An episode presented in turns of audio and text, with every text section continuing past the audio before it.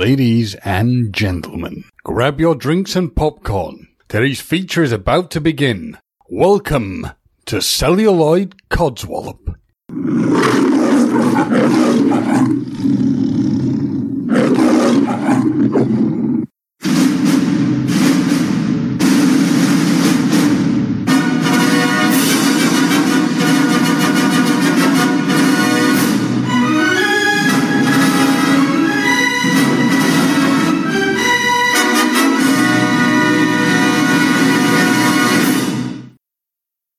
Hello and welcome to this week's Celluloid Codswallop. And on this week's episode, I am joined by a actress I met probably about two years ago when we were having what we would refer to as a normal life. Yes, out there, listeners, there was a time when we didn't have to wear a mask, put on uh, hand, hand sanitizer all over our bodies, uh, and social distance from people. I was lucky enough to attend a convention in London where I met the one, the only, the wonderful, the frankly brilliant Julie T. Wallace. Hello, Julie. Hello, James. Now, I just have to pick up on one thing. Mm-hmm. You're doing this sanitizer thing all wrong. Oh, if, as you say, you're putting it all over your body. you only need to sanitize where your dirty hands have been.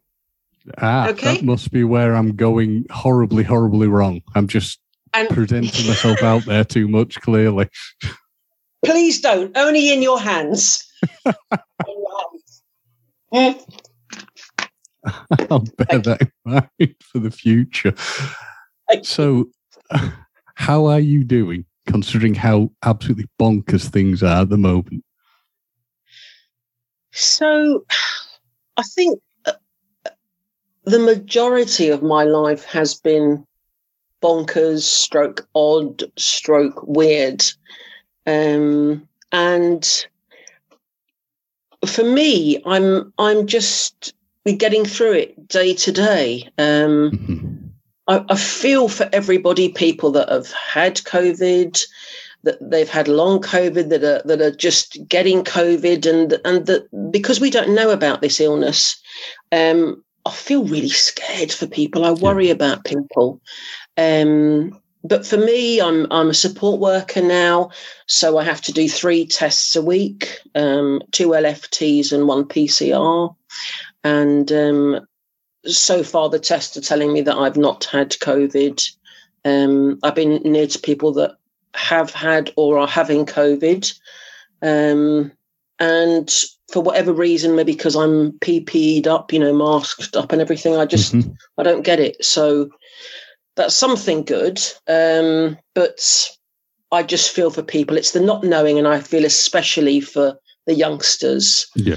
You know, you know, little toddlers know how to look for look for hand sanitizer when you go into a room. They look for hand mm-hmm. sanitizer, and wow, wow, it's amazing. It's amazing. Scary. Yeah, it, that is very true. Because I I visited a couple of my friends the weekend, and they were saying how the their daughter, who's what two or three, she's having to get used to entire well, it, it's entire changed situation. She's not able to see sort of say grandparents that you would have seen before and it's yeah, it is. Um, hopefully, we will come out the other side of it uh, at some hmm. point. But I suspect this will be one of these things we have to live with for a very long time.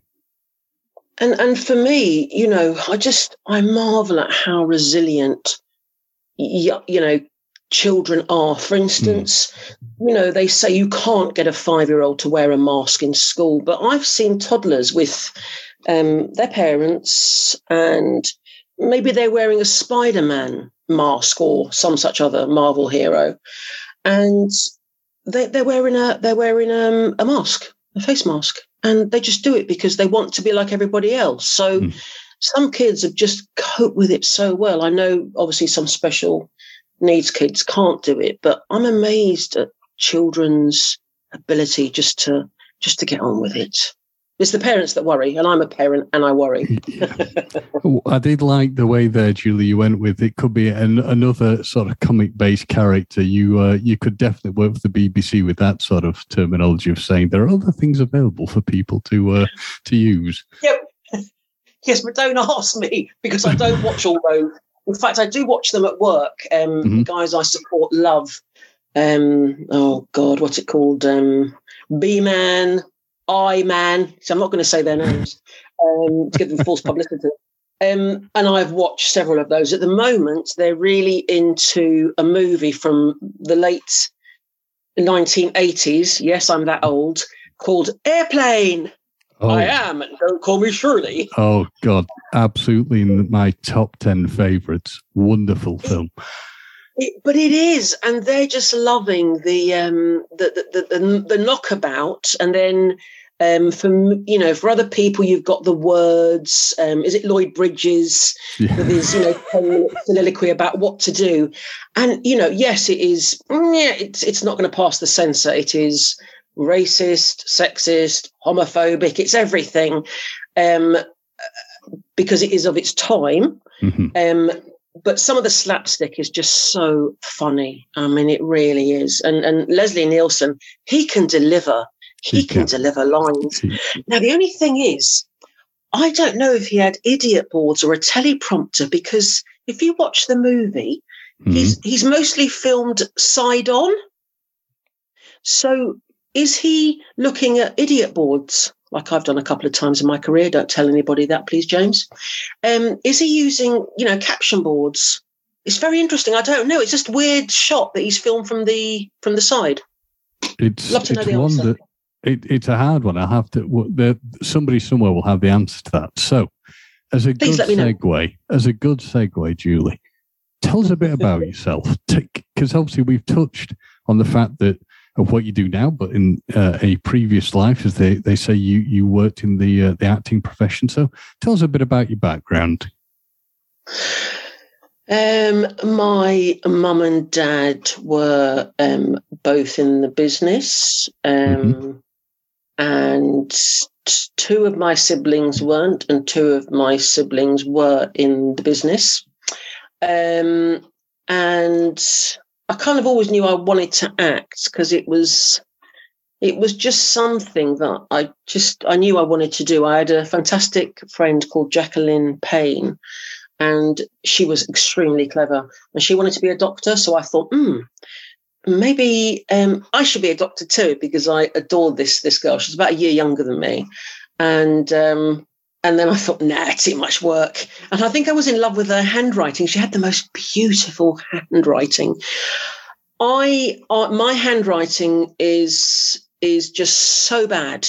I mean, people beg me if I go away somewhere, do not send us a postcard, Julie. Please do not send us a postcard. Don't. Please don't. Well, I, I can relate to this because I have terrible handwriting too. Kindred spirits. It, really is bad. It really is bad. So, um, yeah, so that soon lost its way to be a doctor, knowing there was seven years of hard work involved. I But thought to it was be much fair, easier. to be fair, Julie, for both of us, bad handwriting is one of the main prerequisites of being a doctor. So slightly there, we'd be slightly there. Well, you know what? The best is to have a little bit of knowledge behind that. But yeah, no one can read my writing, so I could be diagnosing, but they would never read it. So I gave up and thought I'd get paid vast amounts of money for dressing up in silly clothes. Hence, I became an actrice of the highest calibre. Okay. Very true. Thank you. And um, loved it. Went to a drama school called LAMDA, London Academy of Music and Dramatic Art. Um, it's very odd. At drama school, most of my um, year all had agents when they left. They all did so, so well. I didn't even get a prize at drama school in the last year. I got nothing. And then what 80 yeah in 86 i did a show called um life and the life and loves of a she devil and i sort of realized then that any time in your life, in acting mm-hmm. life, you can be catapulted up there. You know, mm. you, you, don't need to have um, uh, what's it called prizes. You don't need to have an agent. I didn't have an agent, um, but luckily through my friend, another good friend called Faith Tingle, who sent me the ad for Life and Loves of a She Devil. Um, the ad was something like um, it was in it was in a magazine called Campaign for Equal Opportunities in the Arts, and the ad said, "We are looking to cast a six foot two, um, gigantuan female uh, with hairy moles on her face and whatever, whatever." And and I looked at this description. I, oh, thanks, Faith. Thanks very, very much. But you know, a little bit of makeup, you know, we can make this work. And it did. So I applied over three months, sent letters, sent photographs. And luckily, the director, um, Philip Saville, the director, sorry, I don't know why you're getting bleeps. I think it's my end. Um, the the director did a, you know, a, a um, oh, a, um, what's it called? Audition on camera with me. I met the met the producer. Um, and yeah, Sally, um, and I just I can't believe I got it. I can't believe I got it. So yeah, you can't hear. Can you hear those bleeps? I can't hear any bleeps. You can't. No, no. Oh, good. My my thing's bleeping. I don't know why. So hopefully, yeah. Okay, that's all right. Anyway, um, so yeah, so got it. Um, on the back of that, well, before even the She Devil came out onto TV, um, was shown, I got um, a part that has stayed with me throughout my whole life, um, which was in the first Timothy Dalton Bond film called The Living Daylights. And, you know, that mm. really was a joy, a joy. And that that's how I met you. Just to give a bit of a, a background for the for the listeners who we lovingly call salty tadpoles. Uh, I'd gone to an event. That's oh. disgusting. This is like sex ed. Go on. yeah. Which fish related. That's what we keep telling ourselves, the codswallop. Yeah. But um honest. Uh so I it was at a London uh, film event, and all I will say is I went around, but I saved the best to last because you. I remember the day you commented that I'd, I'd waited till the end to speak to you, but just say to you, let's say the best person to last. And you I remember bloody tart. Uh,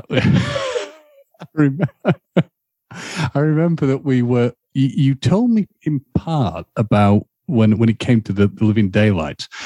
Uh, about the casting process, how you'd go, you went into to a room and like uh, Mr. Broccoli was sat there, and I think he described it as being slightly akin to Yoda, this small guy sat at a table.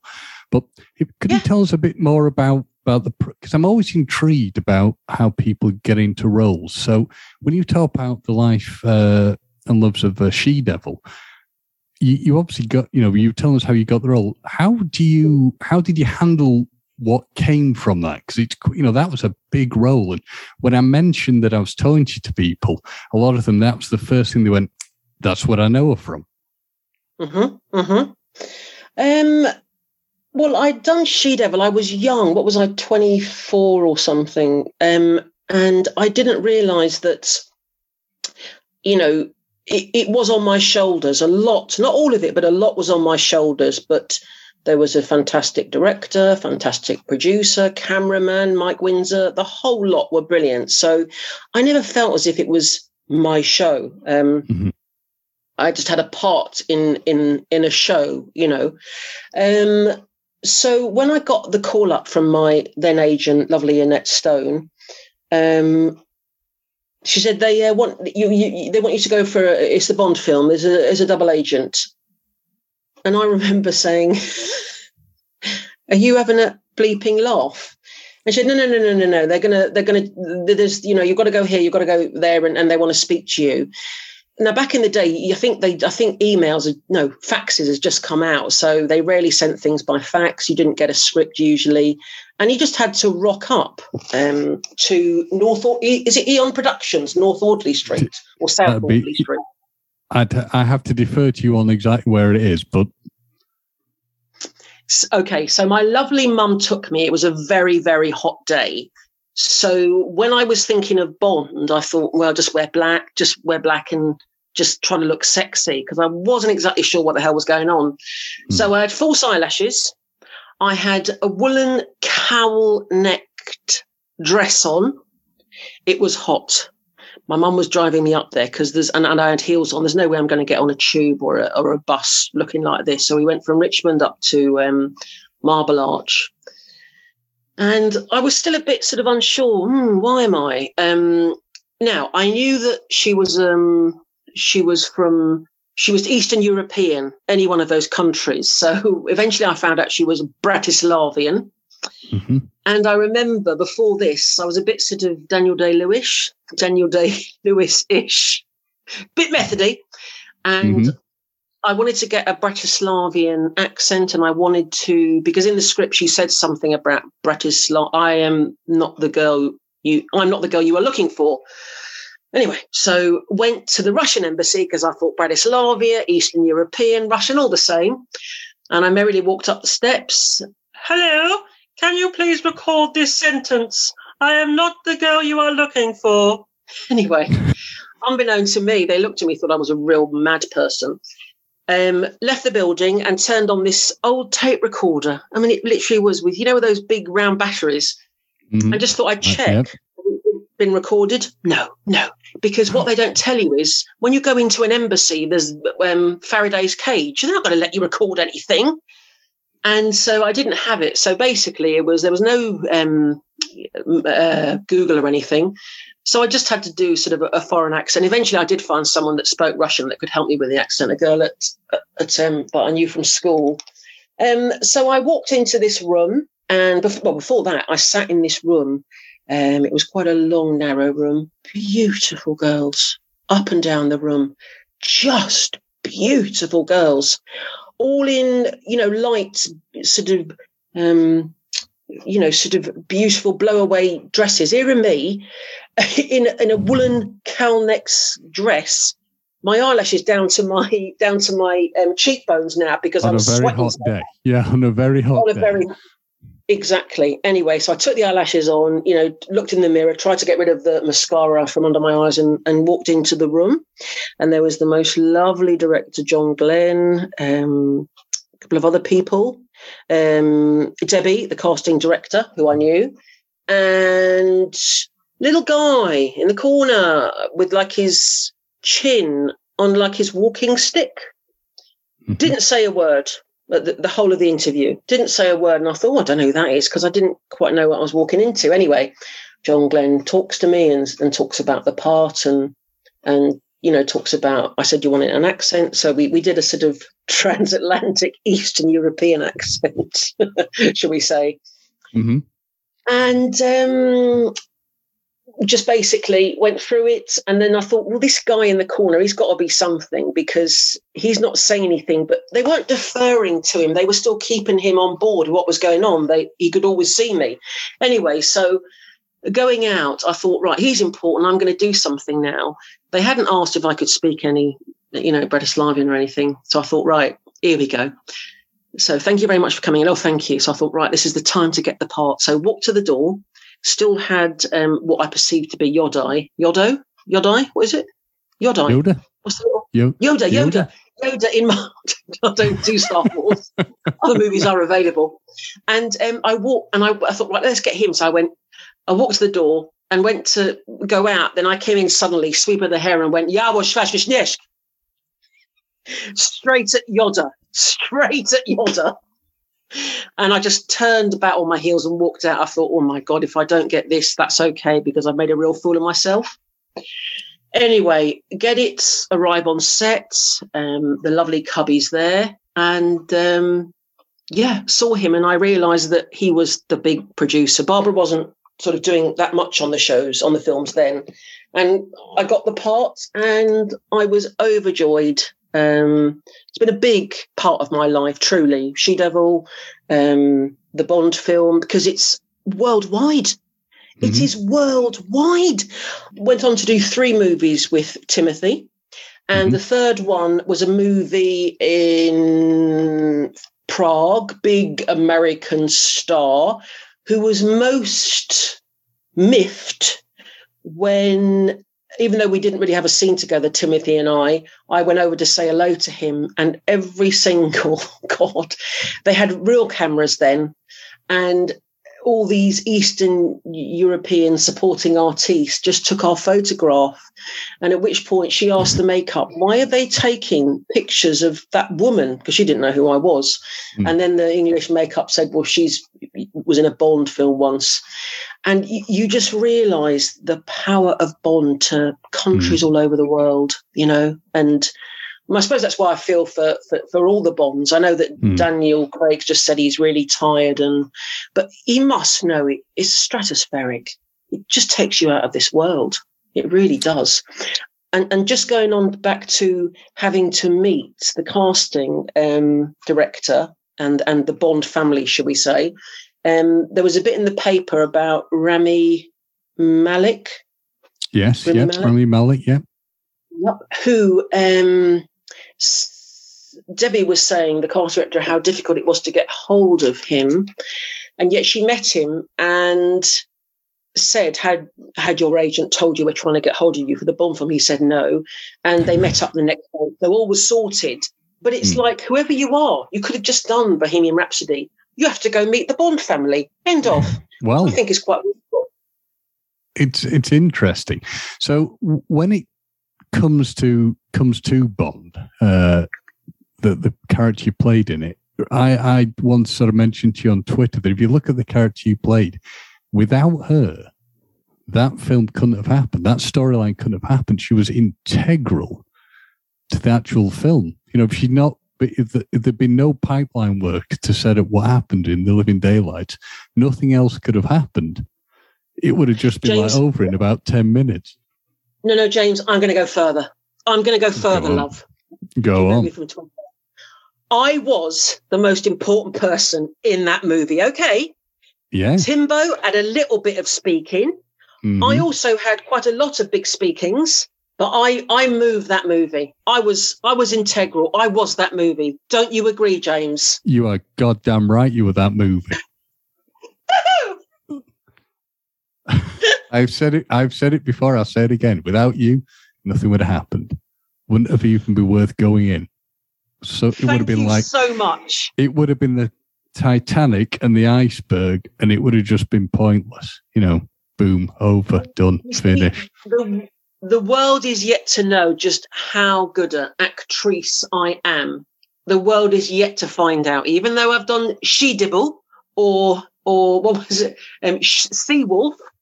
That's what mm. someone said to me. You were in a Seawolf, not really. Um, or or the Bond film. Um, the best is yet to come, or not.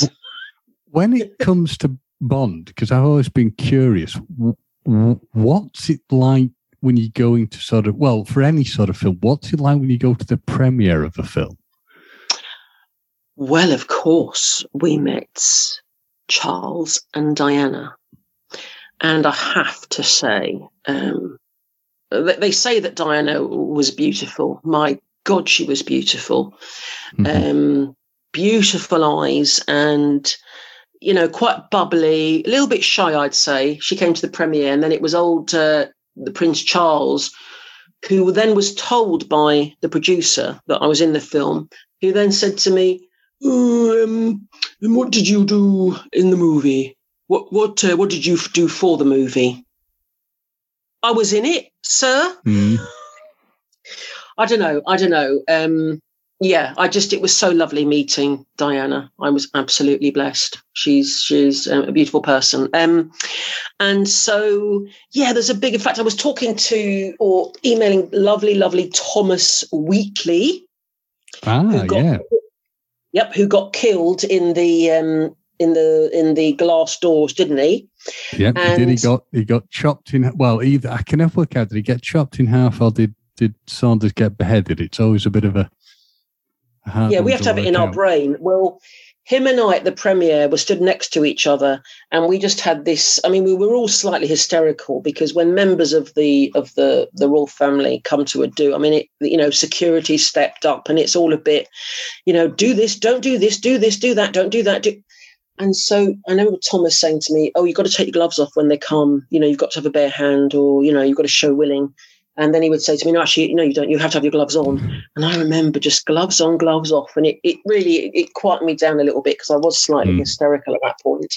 Um, so yeah, it was it was just lovely meeting them, and and it's a bit scary having to watch the movie with them there, but um, the movie was really well received, which was great. Um, and I think that's because um, Timothy was the best Bond. I, I agree 100% on that. It's for, for me, The Living Daylights is one of my all time favorite films. I think it's absolutely brilliant. I, and I do, do agree that Timothy Dalton is the closest you're ever going to get to the Fleming iteration, yes. uh, the way it was written. And I just think he, well, I mean, he's a ph- phenomenally good actor. You also just sort of answered a question uh, that I was going to ask, which is whether you were still in contact with anybody who you'd worked with on it. But you've obviously seen Thomas Wheatley, who uh, who played Saunders, is somebody you, you still have some sort of contact with. Is there anybody else you still have contact with from the cast? Um, not really. It's it's quite bizarre because um, my mum and dad were were both in the business. It was just like a job to me, mm-hmm. and so you know you go and make a family on the set with the people you're with and, and have fun with them and you know do lines with them and you get to know the prop boys the the honey wagon operators you get to know everybody. Um, and then you just leave. And i don't really i'm terrible one for keeping in touch. I don't really keep in touch. Um, but as time has gone on, as I've got to sixty, there's there's uh, like people I would really love to get in contact with because um, they've been such fun. Um, mm. There was a, a lovely makeup girl um, on Bond, um, Naomi. I forget her surname now, but I'd love to speak to her again. But yeah, you know, people's lives just carry on. But um, especially in COVID times, I've been able to see some or, or, or make contact with people I hadn't heard of or hadn't spoken to in years, which is lovely. You know, I, I put the effort in and they put the effort in as well. Um, so yeah, it's it's a transient life acting. You know, you're you're you're so bound up in a in a in a sort of tight knit group, and then you move on to your next show.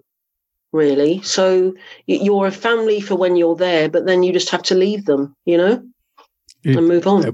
Mm, and I can imagine that will in some senses be difficult because you spent a large portion of your life working, you know, so you could spend months and months and months or, you know, mm. say a year or something. I remember uh, once when I was interviewing uh, Jeff East, who was in the, he played the young Clark Kent in the Superman movie, and he was saying mm-hmm. how one scene they shot, it's only on screen for say 10, 15 minutes. They spent like four months filming this thing that's a really short burst of time, and obviously you're getting to be around be around these people for a long time. And I remember. I'm thinking when you were talking about the fact, obviously you ended up working with Timothy Dalton on on several other films. I'd like to talk to you about one of those in particular. But the interesting thing that you end up sort of crossing paths with people because I interviewed Caroline Bliss, uh, and she oh, was saying lovely, how, lovely. She's absolutely mm. wonderful woman, and she was saying how she'd sort of knew Timothy Dalton in advance of playing Moneypenny. And it's just interesting how people always sort of cross over and get to get to meet each other in, in different films and different aspects. When I'm talking about Caroline Bliss, didn't I mm-hmm. do Sharpe with her? Oh God, this is that, terrible. My brain, my brain. Do you know what? That's certainly possible, but I'd have to defer to you on that, Julie. no, no, please don't defer to me because again, it's like when you when you work with these people, and again, you see them on the telly. Um, oh, I know them, but is it because I've worked with them? Is it because I've watched them on the TV? Um, the thing about Timothy is, I did a um, a movie called Hawks with him. Yeah. Mm-hmm. Which had Goose from Top Gun in it, a lovely I, I, I, I love Hawks, which sounds strange because it's a comedy about, you know, people who are very, very ill.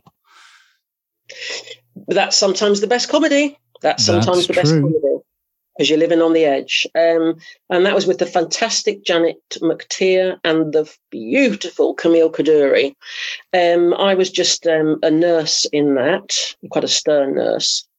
And what I will say about Timothy is I think he's. I know this is going to sound weird, but a lot of actors are shy. I think he's shy. Okay, I think he's really shy, Mhm.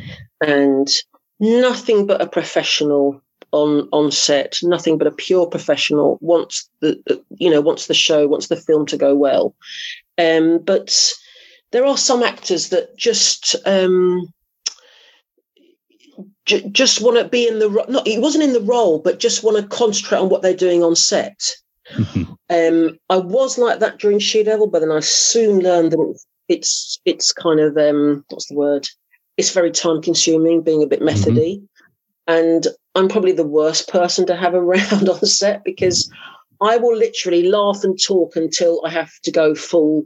You know, I can switch from anger to la la la ha ha ha, which isn't good for other people because they're out trying to get into character and there's me shouting and laughing. So, I, to be honest, I think sometimes it's best if, if I'm not on set or, or, or being myself. So I can see why not not acting anymore. I think it's quite good for certain people. They probably had enough of me, but um, yeah, um, I don't know. Tim- Timothy is is a gentle soul. People always ask me what's he like. He's a gentle soul. He's Welsh. Let's remember that. Mm. But he doesn't speak Welsh. Nay Sharagha Cymraeg. Um, but um, yeah, very nice chap, very helpful. Um, there was a bit in one of my first shots in Living Daylights, and of course, you know, into method and into the having to lock the gates, you know, and I had to open the gates to get him into Yep, the yard. Mhm. Anyway, I didn't know this, but they were going to dub the sound of the the key in the lock. That's what you do on films. You don't have a real lock; you just cover it with your body. Oh my god, I was so embarrassed. So I had to, um, when the lock wasn't working, even though my body was covering it, I said, "Oh hello, uh, sorry, this lock isn't working." And then Timothy leaned over and just said to me, "Julie, it's a prop." Oh so sweet, so sweet. Because there were just three of us standing there. He was just so kind, you know, and he, he could have he could have taken the mickey out of me. He could have just been, oh, look at this stupid individual. He's not. He's just um yeah, I'd love to meet him again. Love to meet him, but yeah, he's private. He's very, very private, you know. Um which makes me worry about Daniel Craig because I don't know how, he, how he's going to cope. I mean, he'll leave the Bond, but Mm. he will. The Bond will never ever leave him.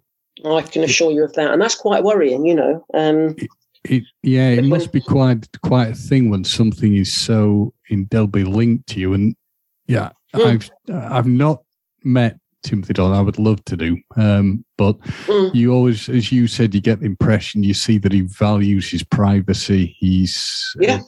yeah, which is understandable because it it must be very difficult for any actor. But when you hit a level of, of notoriety, that you stop being, in a sense, you are still you, but you end up with people thinking they know you and they they Mhm. have some sort of right to your time, and that that can't well, be something this is that the I ever whole. see as being easy. But this is the whole thing.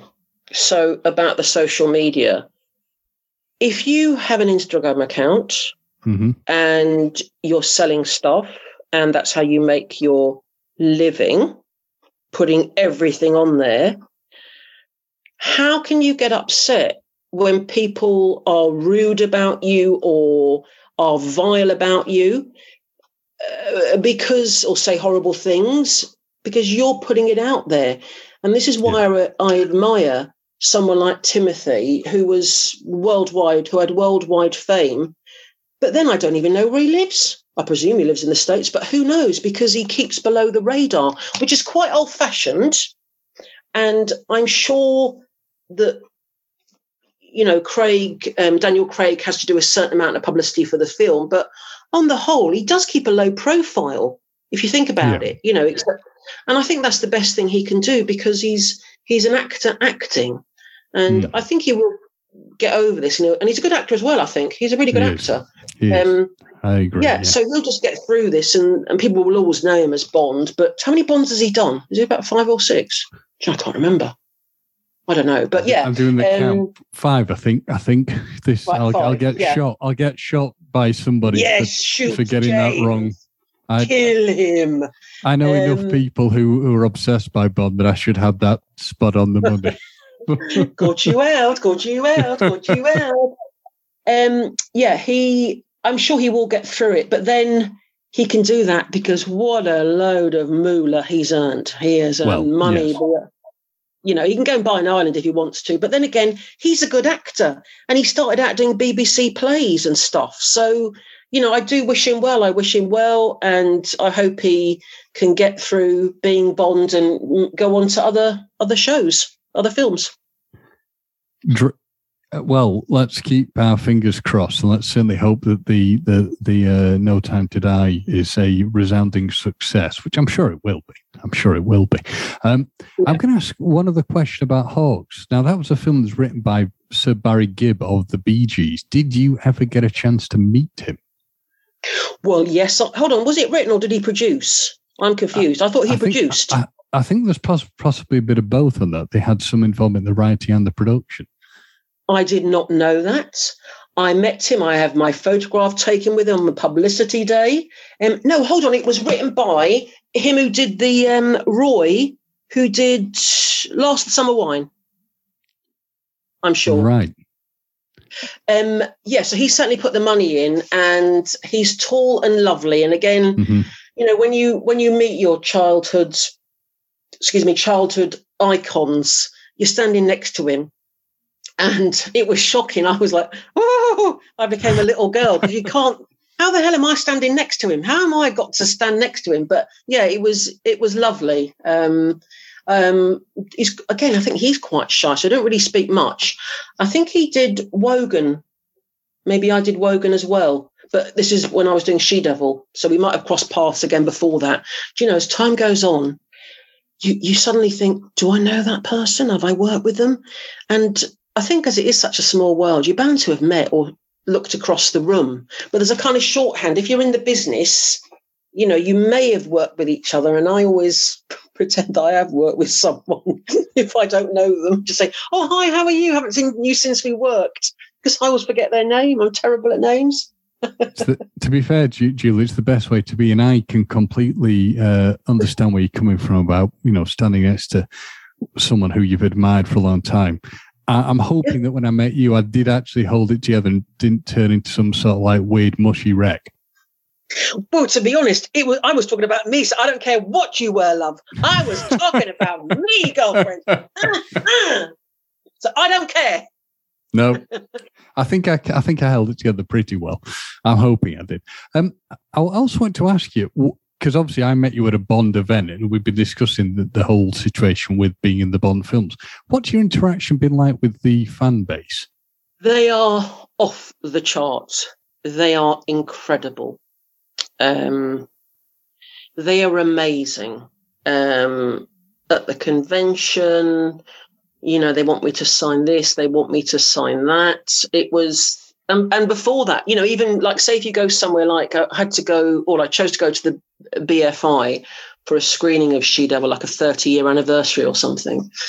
And um, there were Bond fans there because they knew I was going to be there. And it's, it really is quite amazing. It, uh, it really is. Um, they're lovely um, probably slightly obsessed because I would be obsessed if I wanted Mhm. to get a whole a whole um, living daylights you know poster full of the names of the people. You know, I would be obsessed too. But generally, they're you know everyone is lovely because I hope that I'm I'm nice to them because through them they've made me you know a tiny bit famous. So my mum and dad always taught me you've got to be kind to people. So yeah, um, but yeah, they're the big ones. Uh, She Devil, not so much, but Bond films are just also and Last of the Summer Wine as well. Mm-mm, fanatics, Mm. and they love it, and they can tell you where every location is, what year they were there, what scenes they shot. But yeah, and you know what? It's not hurting anybody if they want to do that. Great, it's good for me because at least I know where I was. they can tell me what scenes I'm doing because I can't remember. They can guide you in the right direction, which is always good. So Yes. I, I, I'm the same way. I can never remember anything half the time, and I'm terribly awful in remembering people's names. And I've been to Mm. con- conventions or things where people seem to know me, but I have absolutely no idea. Well, you are tall. You're tall and blonde, aren't you? Yeah. So uh, And I, do you know I- what I was? Yeah, go on. go on. I was just gonna say I can, I can stand out. So Yeah, you always remind me when when I think when I was thinking about doing this interview today, I suddenly went, "What does he look? Oh yeah, Peter Crouch." I just think of Peter Crouch when I think of you. Not bad. There are worse people to be compared to. There so you go. I'll, I'll happily take go. that one. Good. So you also worked uh, on Mack the Knife, which had, I mean, the cast of that. You've got Raul Julia, Richard Harris, you know, Roger Daltrey to name, but a few. What can you tell me a bit more about that? Because just the cast list alone sort of blows my mind. Right. The cast list, brilliant. Julie Walters, Richard Harris, the whole lot. In fact, I worked with his son, Jared, um, several years later. Um, it was filmed in Budapest and at a place called um, Mafilm. And and they just done or they had done Escape from Sobibor in the field next door a couple of years previously.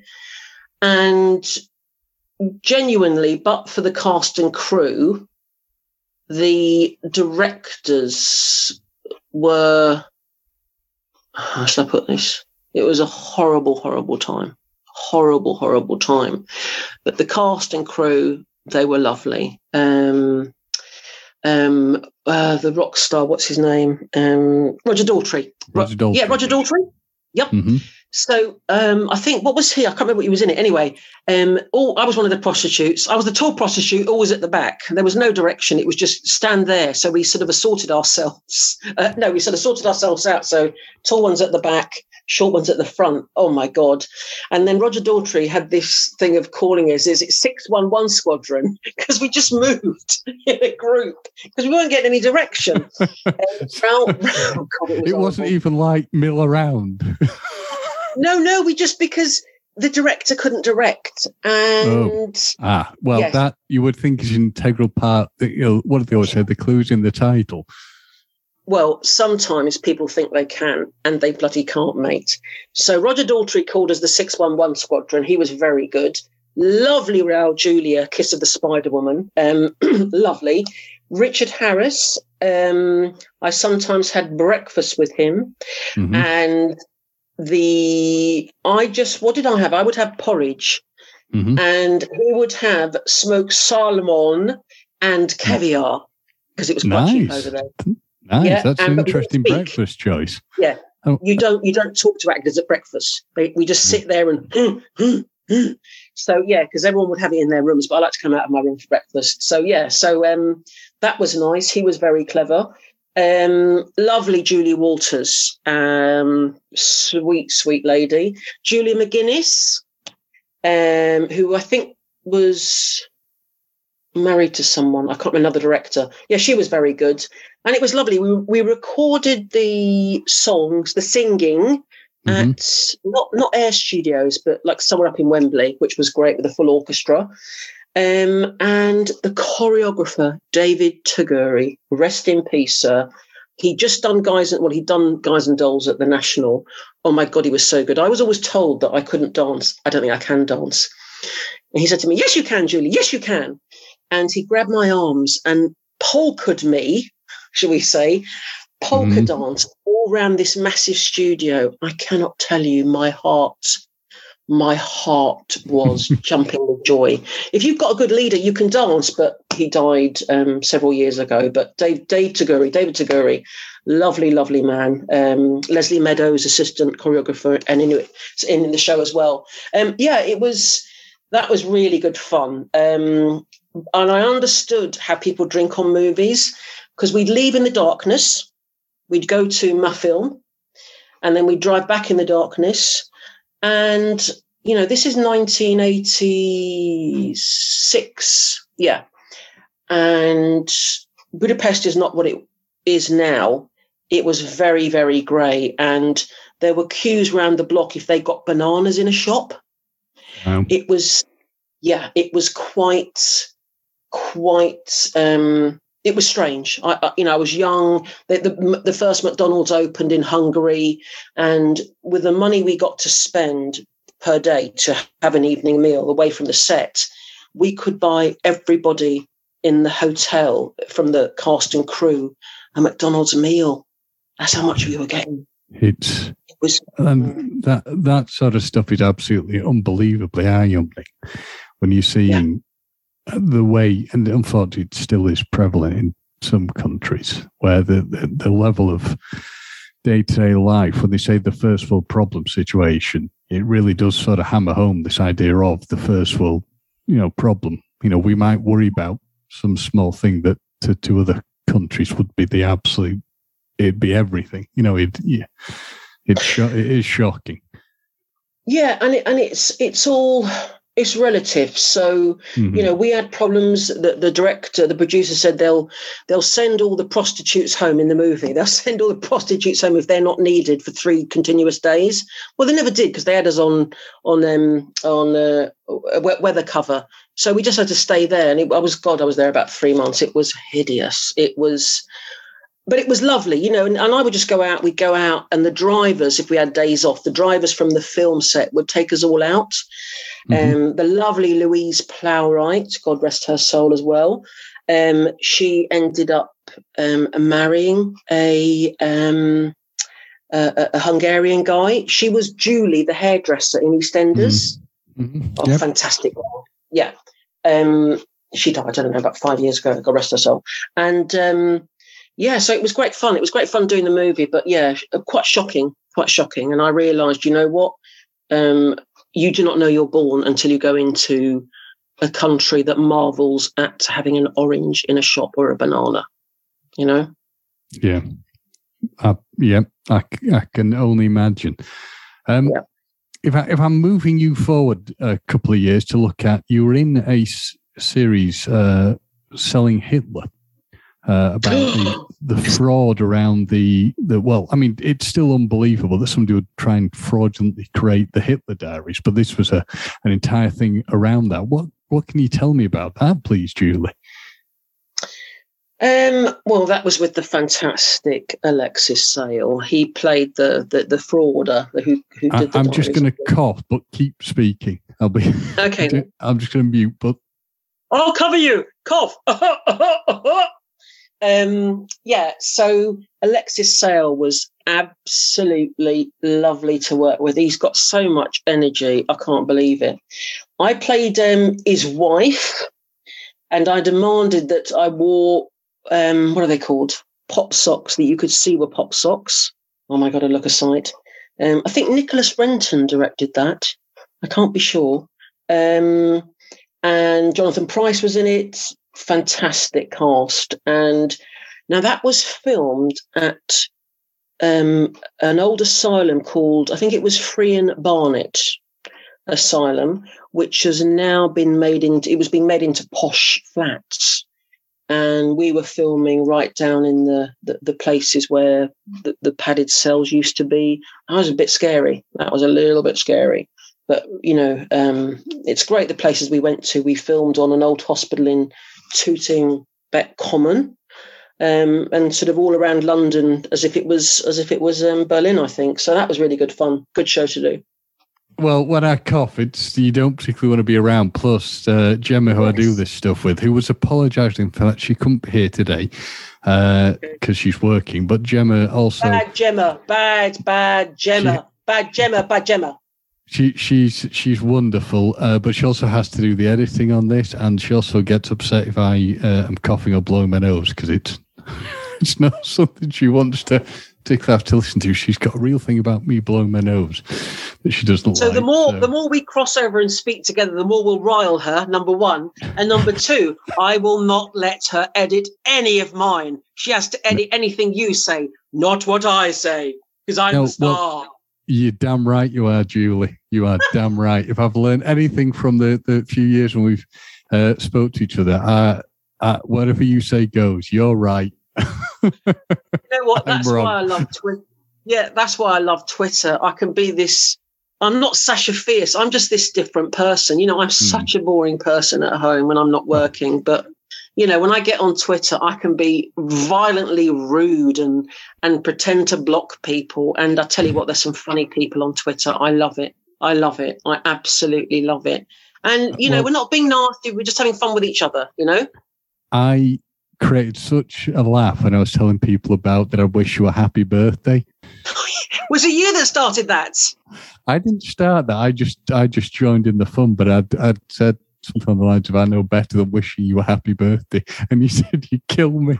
and, and lovely, you know, David Quantick, the um, lovely um, um, music or ex music journo, he mm-hmm. actually re- retweeted. Again, I keep thinking I've met him, but I don't know if I have. But anyway, um, he retweet he retweeted. It's Julie T. Wallace's birthday. Go over and wish a happy birthday.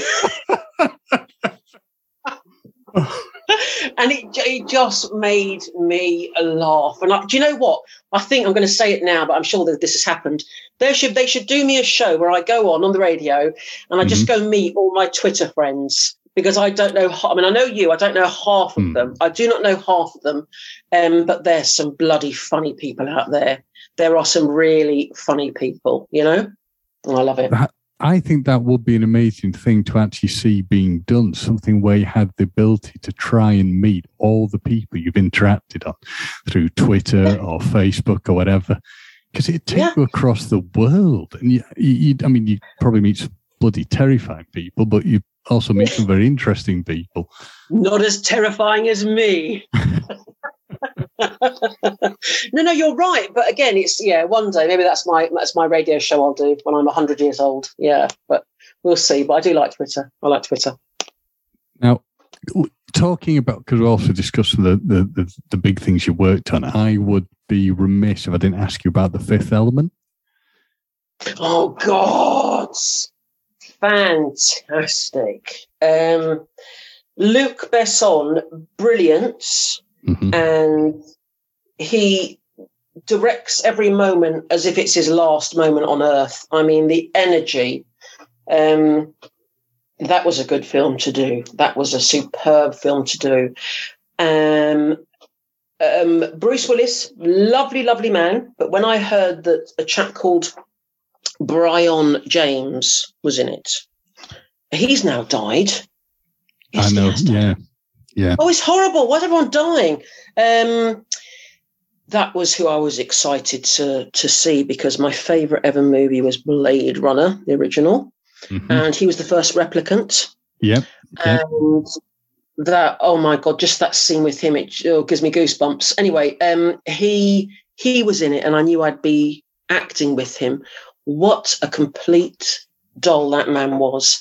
Just obviously Bruce had a little. It was in um, Pinewood, so he had his own little uh, golf cart because it's so big Pinewood, and he they'd make him a little um, oh not a pagoda, like a little tent because there was so much room on the set where he would go into with his hairdresser and play um, oh, what's that thing backgammon or something.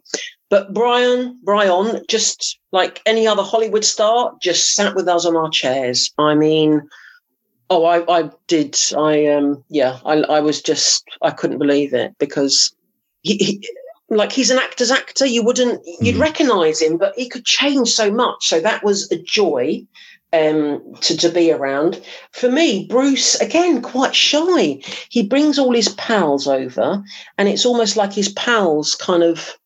I think was he in the navy or something, or like his army pals? I don't quite know, but and they'd be back at base and you'd speak to them and and then if they saw you were okay and not uh you know not not nasty or whatever then he'd come and talk to you you know bruce would come and talk to you and and it must be lonely because when you're the you know when you are a star of something it, mm-hmm. it's on your shoulders and and yeah i know there was lovely milla jovovich um but that was bruce's film really and um, he had to carry a lot. So it was nice because by the end of the the shoot, he was he had um, Planet Hollywood with um, oh god, uh, what's his name? Uh, Sly Stallone and Arnold Schwarzenegger. Yes, absolutely yeah. right.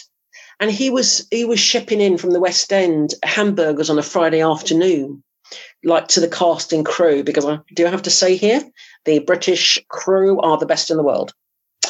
And I've heard that a lot. I've heard that a lot. Yeah. Yes, yes, yes. And you know what? It could be they're just so damn calm. You know that the lighting guys get on. The they they are they you know they worked with whoever they work with stars. They but they just do their job. They never ask for an autograph, and they just crack on. And I think when he realised that yes, he was mega famous, and maybe in America the crew will ask him for his autograph. Over here, they didn't. Oh my God, no. So he could just unwind and have a good time, you know, and, and know whatever happens on set would stay on set. Unlike poor bloody, what's his name? Um, oh God. What's that movie? Sorry, this is terrible. It's the afternoon. I should be I should be having a disco nap, but I'm talking to you instead. Um, we appreciate Mission Impossible. Don't worry. Yeah, uh, Tom Mission Cruise. Impossible. Right, the Tom Cruise? man. Yes, someone has recorded him kicking off on set. Yeah. No, it's probably the sound boys. I don't know, but you know, you shouldn't really do that. He's paying your wage, mate. You know, and I and and it, I can't imagine the pressure he's under to try and you know to film a movie in COVID times. I mean, but to record him, hmm, hmm, little bit mean. But hey, you know, they probably got paid twenty five quid by the Daily Sun or something, whatever. It And was, it um, was, you know, it, yeah, it's strange, but it's also interesting when you were just saying about the difference between the way a American crew, for example, or the or the the, the coolness of say uh, and the the professionalism working with an English crew. Because when I was at the the, the event in London, I spoke to Andreas Wisniewski, who also Oh, was lovely, lovely man. with you. What Yeah. a wonderful man! But it's also interesting when you mentioned Tom Cruise because he was asked him. I said, "What's the difference?" Because he's been in Mission Impossible and that and Bond. And I said, "What's the big difference?" He said, "Well, on Bond, it feels like a family and everyone's very nice and looks after you. And on like something like Mission Impossible, an American set, if you bugger up, you know, there's like ten other people waiting to take your job behind you. Yeah. And and it and it is very stressful. But again, when you do work as a unit, a family, whatever you want to call it, you do tend to give your best because there is yes, there's pressure. You don't want to cock up a line. You don't want to do anything bad. But you know, we all have good and bad days, and you you an actor desperately tries to do it 100% right all of the time but we do have bad days. Um but you don't want the pressure. And i think i think in a bond yes there is pressure but you don't you never feel it. You never ever feel it. I mean i, did, I didn't do any stunts. I, bet- I bet you feel pressure in stunts though. If they go wrong that's thousands of pounds. Yeah. but no i never felt stress. I just felt fun. It was just fun you know?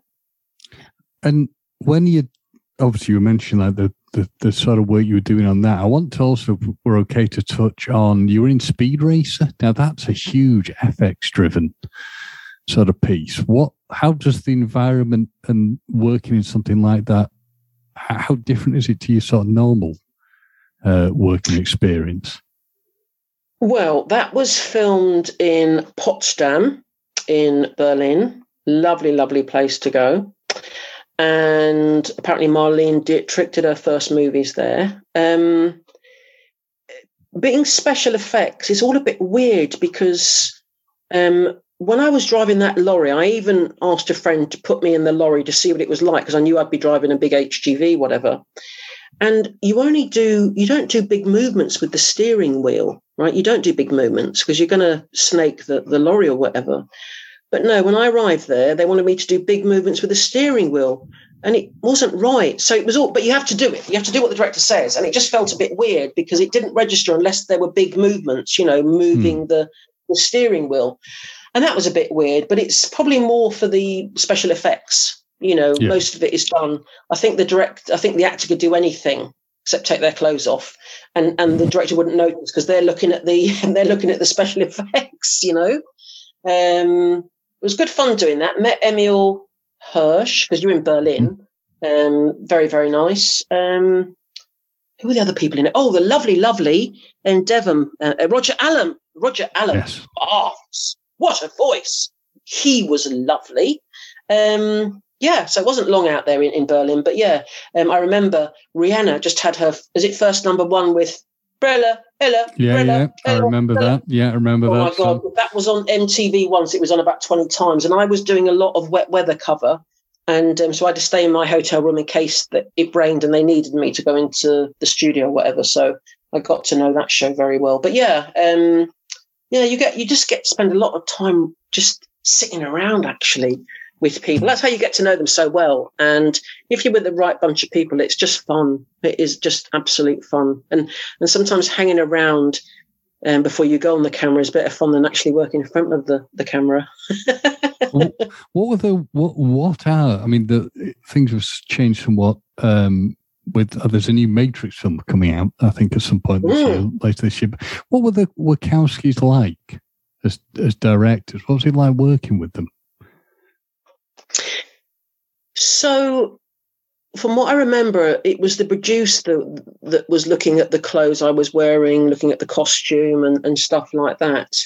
And do you know what? I don't think I had much to do with them. They would they would be at the monitor mm-hmm. and the first assistant would come and tell me what to do. So it was a little bit, you know, just do what you've got to do, but that's okay. Just pay me my money, I'll be happy. You know, one of those sort of jobs. But yeah, really nice. Um, just I didn't have much to do with them, truthfully. But you know, that's okay. They're busy people. And when it comes to something like Speed Racer, how, because you were telling me about how you'd found out about, I mean, because like my big question is I'm always interested to see how people found out about roles. So you told me a bit about how you found out about the part in Bond. How did you find about something like Speed Racer? Is it just, is it your agent says, hey, I found this, this will be the thing for you? Or is it something yeah, you'd or, seen? Or yeah, or um, people will come to my agent and they'll say, you know, sometimes I used to get jobs without even auditioning um, and they say, "Can we check her availability?" And then they would pencil you in, and nearer the time, they'd talk money, and I'd get the job. Or sometimes I had to go and audition. I don't mind either way. You know, I'll, mm-hmm. I'll you know, I would go and audition. I would, you know, mostly now it's the most horrific thing for actors. It's talk to a wall and send a film of you talking to a wall um, with the lines from you have to learn the lines um, of the film but you might have another actor there, or in COVID times, I've had to do it to a wall, just yeah. do a pause when they're saying their lines. I don't think you I've get heard, the best. Think, yeah. I've heard I've heard a few actors say that now that they haven't did. I think are they called signs? Is the, the technical term for them that they've had to. You just start yeah. doing something to a camera. Um, That's it. Must... It's it's it's the American term sides. I tell you what, there's another American term I cannot abide. What the hell is a showrunner? He's the runner of the show. Is that the, the, the writer? Do they mean writer? He's a showrunner. really annoying. Anyway, that's American. And yeah, you have to learn your sides. And you know, and and oh my god, um, I'm. I think I've made a swift exit from the business when I needed to. I'm, I may go back to it, but I don't know if I will. We'll see. We'll see. I'm going to go very British. So you've already told me about a bit, uh, well, a bit about Last the Summer Wine, but please tell me more. What's it like going to something that was as established and had a history, you know, such an amazing history? I mean, you've seen it, obviously, you went to Bond that has a big history, but you'd be mm. very hard pressed in the UK to find people who didn't know Last the Summer Wine. Does going to something that's established as that present challenges for you as a as an actress? Not at all. The most beautiful cast. The crew were brilliant. Um, so so funny. They were so so funny. Um, again, why the hell am I going into why? Why does why does last summer wine? Well, you know, I you know I couldn't believe it. Um, mm. It hmm. was nice. Um, the money was good, um, and it was a lot of fun. A bit kind of it, it, uh, what's the word? The script is very good, Roy Clarke, um, yeah. but it was a bit. What's the word when you not systematic? It was like this is the shot, same shots each week, you know, and it was a bit playing for laughs. I always think if you play for laughs, you might not get them or probably won't get them. So, um, yeah, it was a little bit odd for me, but um, yeah, I loved I loved working with them, and you know, working with um, Tom no, what's his name? Clegg. Oh God, I can't remember his name. The, the lovely guy who died. Um, yeah, working with his son was great. Was absolutely mm-hmm. brilliant, and there was a fantastic height difference between us. And um, yeah, the scripts are very good. It's it's how shall I put it? I've had my CV was um, eclectic, should we say? uh, well, that's the thing that I love, Julie. You have got one hell of an eclectic CV because you go from being into like drama, sort of sci-fi mm-hmm. based mm-hmm. stuff, to then you end up in some. I mean, things that I absolutely love, like Doctor Terrible's House of Horrible, which is. Right. I mean, that was just bonkers. Abs- I mean, that was just crackers. Yeah. and that was quite funny because I think it, his mum and dad, or just his mum, came on set, and they asked if they could meet me and that is so camp when like the star of this series mum wants to meet you you know how old you are then um, but that was brilliant that was um, i had to have terrible teeth in that i think yeah terrible teeth done at shepperton nice little studio and um, i do think you know coogan is i think people are just jealous of him because he's multi bloody talented. Yeah, you know, he can write. Very and good. He is, and um, I haven't seen him in the thing he's doing at the moment. Um, is it Stephen? It's the thing um, about the Stephen Lawrence killing. Now I've yeah. not seen that, but it, it's no, I'm gonna, brilliant to yeah. see him going from being, you know, the comedy stuff he'd like the day to day, uh, you know, going on to do the Alan Partridge sort of stuff uh, to see him shift into to doing dramatic roles is is well, he's yeah, just he's very going, good. Going straight, and I think you know you get a lot of that, um, particularly from the press. They're just jealous of him, and when he stood up with. Um, um, oh my God, my brain, Hugh Grant, and said, mm-hmm. you know, uh, B U G G E R off press. You know, they're, mm. they're always going to damn him. They're always going to have a mm. go at him. But I think he is very intelligent. He's so clever. He's just so clever. But he's nice with it. You know, he's mm. okay. Um, I, I um, really enjoyed doing that show. That was a really good show to do. Um, and I think Branagh was doing, what was he doing in the next studio? I think he was doing, not Endeavour. Yes, the um, the boat. Oh God, my brain. Who's the person that went to the um, uh, the North Pole? Shackleton? Thank you. Thank you. He was not Endeavour. He was doing his Shackleton.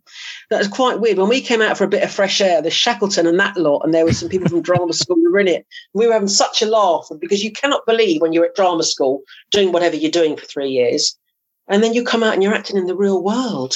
You know, mm. it's it's unbelievable. I tell you another person who I've met that worked with Kenneth Branagh. It's just reminded me was Brian Blessed. Wow. He is the sweetest man. And God, he's been around the world. Z cars, mm. Z cars. Um, that was a joy to work with him on a on a movie I did, uh, Stags, Devil's Harvest. It was called, yeah, and directed by James Shanks, and that was that was fantastic. So I just love working with different people, and particularly the stars of that have been stars all their life, you know. Um, in fact, we were doing that, and I think Brian Blessed was there, and um, people refer to Kenny Branagh as Sir. He was doing a Shakespeare there as well, or something as well at another time. But yeah, um, you called him Sir, which I thought was very camp. No one's ever called me Sir. call me Sir. I can call, I can call you Sir if you want. call me Madam. Well, no, well, no, yes. no, Gordon. uh, now, I will be killed if I don't ask you about two things that you were in that I've been asked to ask you about. Oh wait a minute! You just two things, two pointy things. Come on. Two, two, two very, two very big things that I have to ask you about. Which oh, are please, James. Which are Lovejoy. yes. And Heartbeat. I have and I'll be, say. I'll be in big trouble if I don't ask. I love everything you've done, but I've been reliably told I have to ask you to tell me about those. Well, now, Lovejoy was an absolute joy ah, to do. But a bump. And it was. But a what?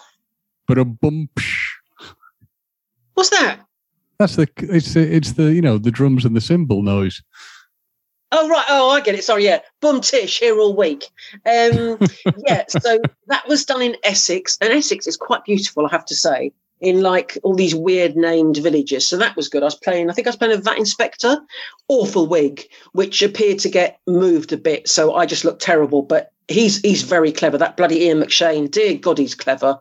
He's very clever, and I'm glad he's done so well in in the states. With is it Westwood?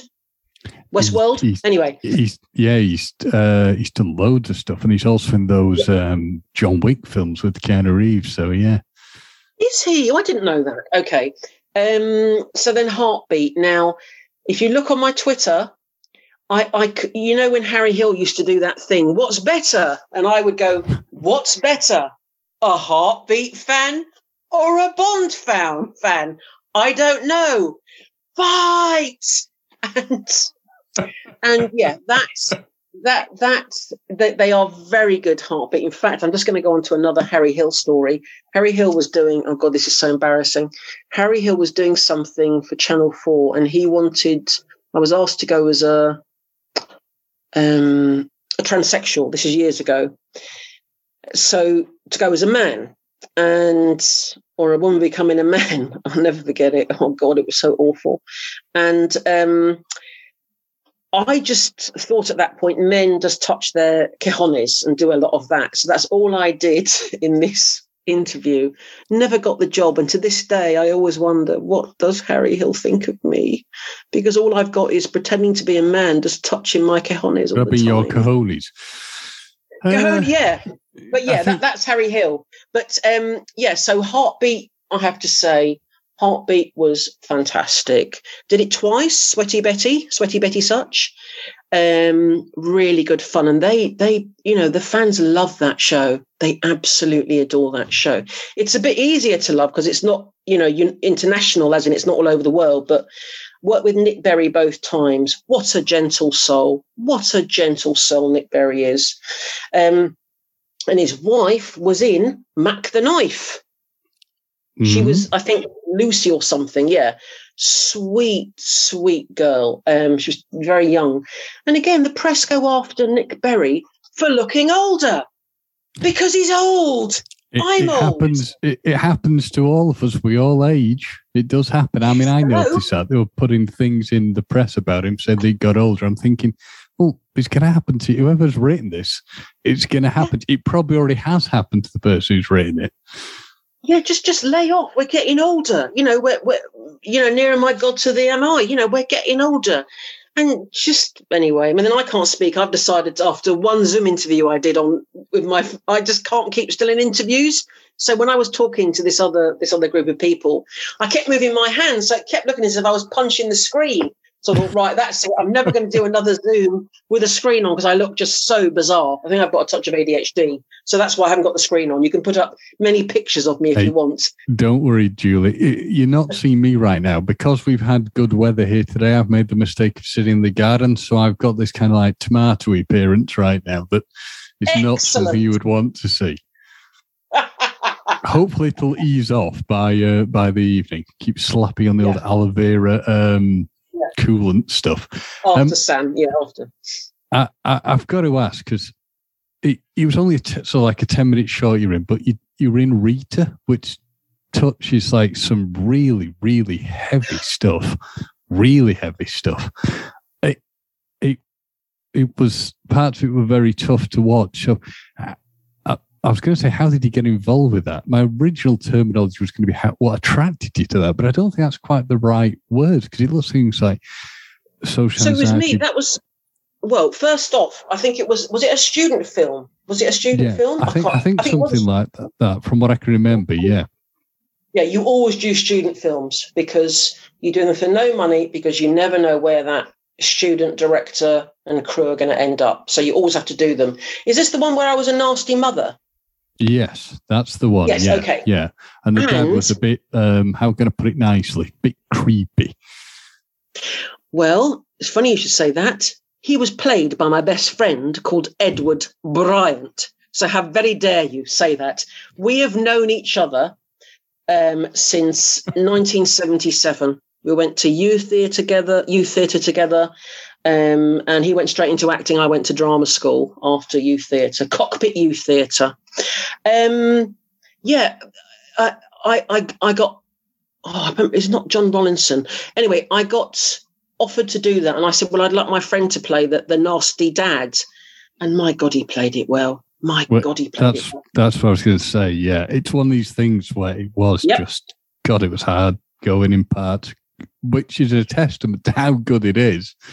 You know, Yeah, it's not and- one of these things that you're going to be like, "Yay, it's great, it's brilliant." You know, Who played a- the young girl? Did she? She's very good. I remember she I- was very good. Yeah, very good. I can't remember off the top of my head, I'm afraid, but she was very, very, very good, very convincing. Yeah, that was done. That was just in a, in a couple of days over at um, Wallington, I think, somewhere. Wallington, yeah, that way, uh, South London. Um, yeah, and again, um, you kind of do stuff because the script is good and I do like playing mean buggers. I really enjoy it. I love playing nasty people. Um, and that's yeah, that was really really good. And to be with my friend Edward Bryant, who who we acted at, at youth theatre together. We haven't acted since, so that was really really good. Um, yeah, do you know, I can't remember. I'm, it's her birthday, isn't it? And I'm nasty to her, isn't it? Yeah, yeah. I, I think I've ever seen correct. it. No, no, that that's you spot on. It's from what. Uh, yeah, it's like it's it's all centered around the party uh, and what's going on in her life, and the the yeah. there's a very the, the, there's a leaning towards potential incest, something like that, to do with the father as well. But it's it's really? very good. It's good, but it's not when I was saying it's not an easy watch, it really isn't an easy watch. It's uh, it's a hard thing. Where did you watch it? I need to watch it now. Where did you watch it?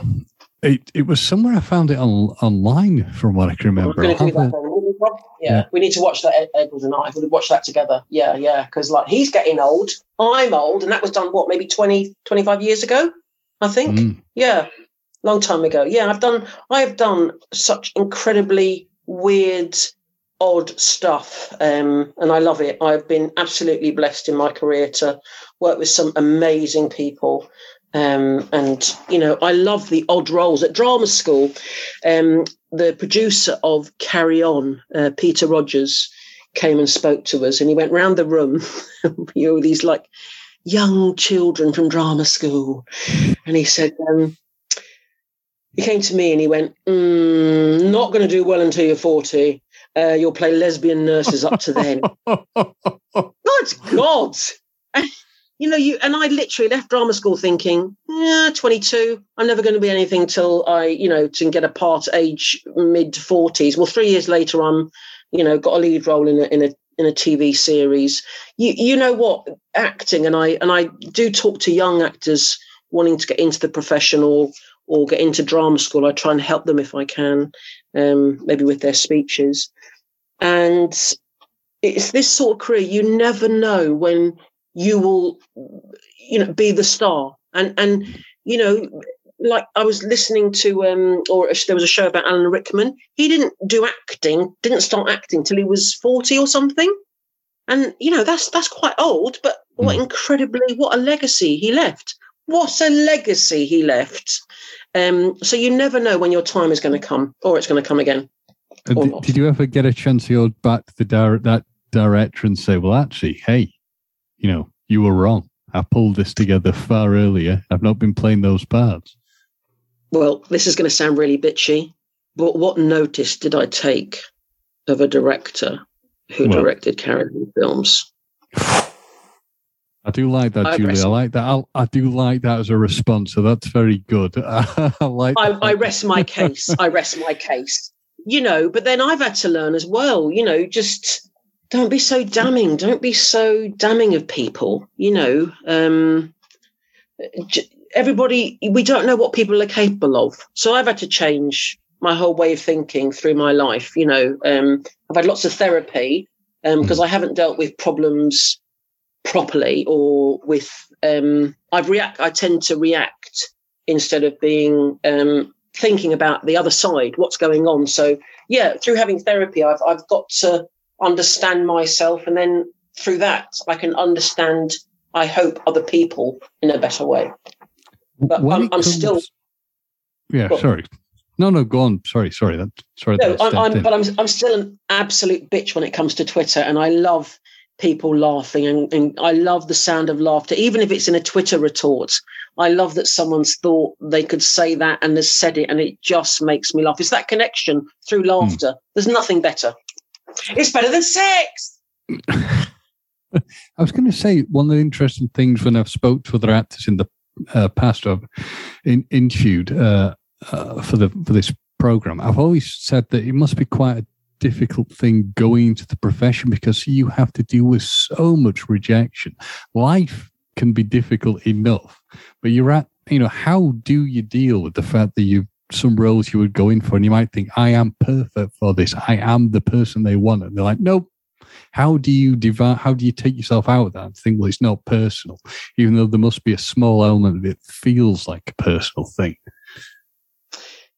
So they say that the director knows if you're right for the play, movie, TV series within 30 seconds of you entering a room.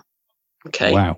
And yes, and, and the director has the last say. The casting director may think you're brilliant, and I've had some superb casting directors putting me forward for stuff that I haven't got. Um, what I always think is this is the, you know, um, we were taught at drama school to take a new energy into the room. So, say if there's a casting director and director sitting there, they may have seen 15 people that morning. Always take um, a new energy, not so you're um, like all over the shop and, you know, just take in a new energy. I've always tried to do that. Um, mm. But what I say is, this is as close as anyone's going to get to knowing the real me because no one knows the real me. I bet people don't know the real you when it comes to it. All of us are acting, whether or not mm-hmm. we're actors or not. And so there's always a little bit I leave behind. Um, and if I don't get the role, that's the oh, that's the actress Julie T. Wallace not getting the role. It's not mum Julie, granny Julie. Mm. It's it's someone else not getting the role. Or else you would go, you would go quite bonkers if you didn't. But the things happen for a reason. One door shuts, another door opens. I don't know why life is the way it is, but on the whole, things happen for a reason. And if you accept that, um, it will be okay. Something will happen you know? Hmm. That is a, an absolutely brilliant, brilliant way of looking at things, I think. Uh, and I also think, Joe, this is probably an absolute wonderful point to end the interview on because you ended up. Oh, God, I haven't positive. talked enough about myself. Jesus. Well, you can talk to me whenever you want about yourself, but I think this has been an absolutely brilliant uh, point to, to end this because you've ended on an absolute wonderful note. Uh, and I mean, from the bottom of my heart, thank you so much for doing this. It means an awful lot that you've that you we've been able to sit and have this conversation, and thank you so much for it. James, thank you. At least I bloody remembered for the Alzheimer's setting. All right, love you, love me more. Bye.